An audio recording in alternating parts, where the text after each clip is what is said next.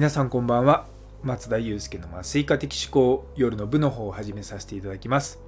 こちらは私のざっくばらんとした日常を語る会になっておりますのでお気軽に聞いていただければと思います。というところであの昨日のね SNS の炎上もですねようやくこうほとぼりが冷めてきているような感じです。まあそんなもんなんだなと思いながらもうん、まあ僕の生活は何もなく平穏に過ごしております。あの炎上したのが水曜日の夜で昨日は一日外勤でいなかったんですよ。で今日出勤してもですねあの別に誰から何を言われることもなく普通に過ごしていました。ジムの方にもちょっと顔を出したんですけどうちのジム結構そういったそのツイッターの炎上とかあるとその科の先生たち呼び出したりとかしてて、まあ、ちょっと前にね、うちの救命の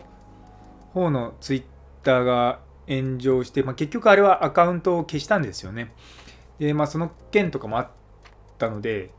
で、もともとあの、感染症科の岡先生、ね、あの、いらっしゃるのもあってですね、その辺、ちょっとこう、アンテナ張ってるらしいんですけども、全く何も音沙汰がないですね、今回の件に関しては。うんまあ、なかなかこう難しい内容なところを自分自身言って思ったのがみんないろんな思いを持ってるんだなっていうような感じでした。でうちの職場の、まあ、レジデントの人も、まあ、やっぱツイッターとかやっててよく僕のフォローはしてませんけども見てますって。いやフォローしてくれよとちょっと思いながらもまあまあまあそういった彼がいや、なんかその炎上してて大変でしたねって言って、いや、でも僕そんなことないですよって書いてやろうかと思いましたって、いや、そんなことしなくていいからとか思いながらですね。そうそうそう。いや、でもそういう気持ちがね、やっぱ嬉しいなと思って。うん。そう。まあ一緒に働いてる人たちから、やっぱ変な、なんだろう、こう変に思われないっていうの方が僕としてはありがたいし、まあ SNS は SNS ですからね。うん。実際そのね、逆のパターンもあるわけですよね。SNS とか、まあ、外部の情報ではすごくこういいこと言ってるけども中ではそうじゃないってやっぱそういった人も世の中にはいるので、まあ、まあまあいいのかなっていうふうに個人的には思います。うんやっぱりこう僕今の職場で働いているのがすごく好きでで職場の若い人たちが本当に成長できるようにいろいろと考えてはいるんですよね。でもちろんその中でもね、将来的に海外に行きたいって人もいればいや別にそういうのは興味ないんですっていう人もいたりとか、まあ、全然そういったそのばらつきがあって僕はすごいいいと思いに思うタイプなんですね。なんていうかこうみんなを均一化させたくないっていうのはあります。だからデコポコでいいとチームってデコボコでいいと思っているんですね。ただそのデコボコなチームだからこそうまく力を発揮するためには心理的安全性を高くしなければいけないと。やはりそういったところを意識して、まあ、チームビルディングとか、まあ、普段の診療とかをやってます。うん、いや、でも本当にこう、まあ、ごめんなさい、ちょっと SNS と離れるんですけど、そのさっきのチームビルディングじゃないですけども、やっぱりいろんな診療って自分たちだけ、まあ、麻酔科は、まあ、特にそもそも麻酔科だけで診療が成り立つってそうそうないので、どっかの科と常にこう連携をしながらやっていく仕事だからいいんですけども、あの医師だけじゃなくて、やはり看護師とか薬剤師とか、あと栄養士さんとかね、そういった今、職種の会議が今日あったんですけれども、帝王切開の術後のこう回復をいかにこう早めるかとか、まあ、患者さんのの状態をいかにこうより良くするかっていうところで今度はですねあのこの前あの痛み止めのことをしっかりやろうって言って、まあ、それに伴って水分のこととかもあってで次は食事ですね。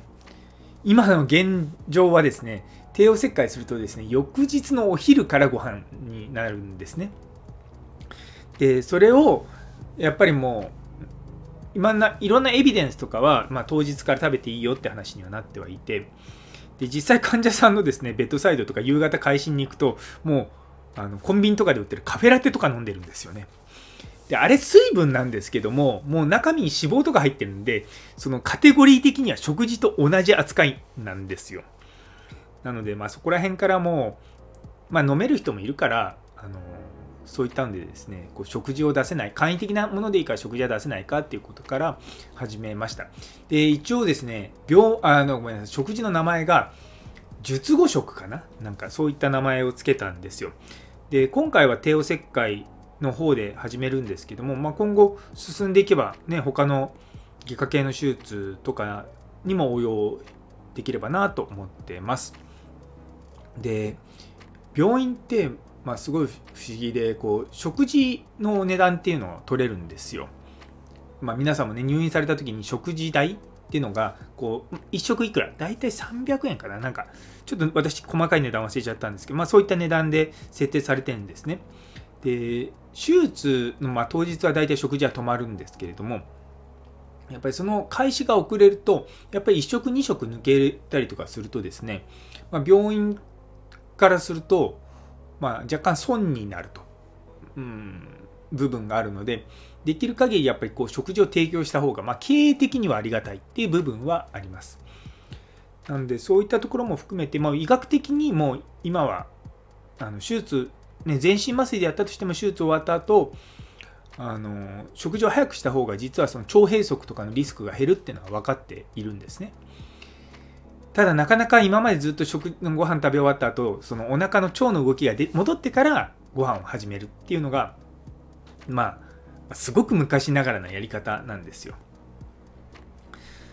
だからやっぱりねあのそういうのじゃなくてちゃんとエビデンスに沿って、まあ、食べれるようにしていくというふうにあのルールをねちょっとずつちょっとずつアップデートしていくってこともやってます。いやなかなか大変なんですよこれ。うん。まあ、僕らの場合は、まあ、産婦人科の方にこう提案をして、まあ、こうやっていきませんかって言って。でかつじゃあ何どんなものだったら食べれるかっていうこともその話になったりとかあとは予定の手術とかだとその手術終わって帰ってきた時間が夕方5時でそのまますぐ6時に食事を提供できないとかね、まあ、そういったこともあるので、そうすると、ちょっと病棟でも置いとけるような食事にしなければいけない。っていうので、まあ、そこはですね、栄養部の方と、まあ、病棟の看護師とのそう話し合いがあったりとか、うんまあ、そういったことをですね、いろいろとやっております。いや、でもそういう、なんていうか、こう、むず、なんだろう、トップダウンでやってしまえば一気に終わることですけどもだからこそこうチームの中でこうみんなでこう話し合いながら進めていくっていうのもまあ決して悪くはないなとは思います。あのスピード感としてはゆっくりですけれどもでもそれができた時にすごいサステナブルになるんですよね。みんなが協力してやってくれてるのであの例えば僕らがいなくな麻酔科がそこにいなくなったとしても多分続いていくと思うんですよ。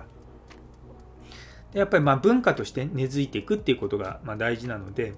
まあ、そこをこう変に焦ったりとかするのではなく、まあ、一つ一つですね、あの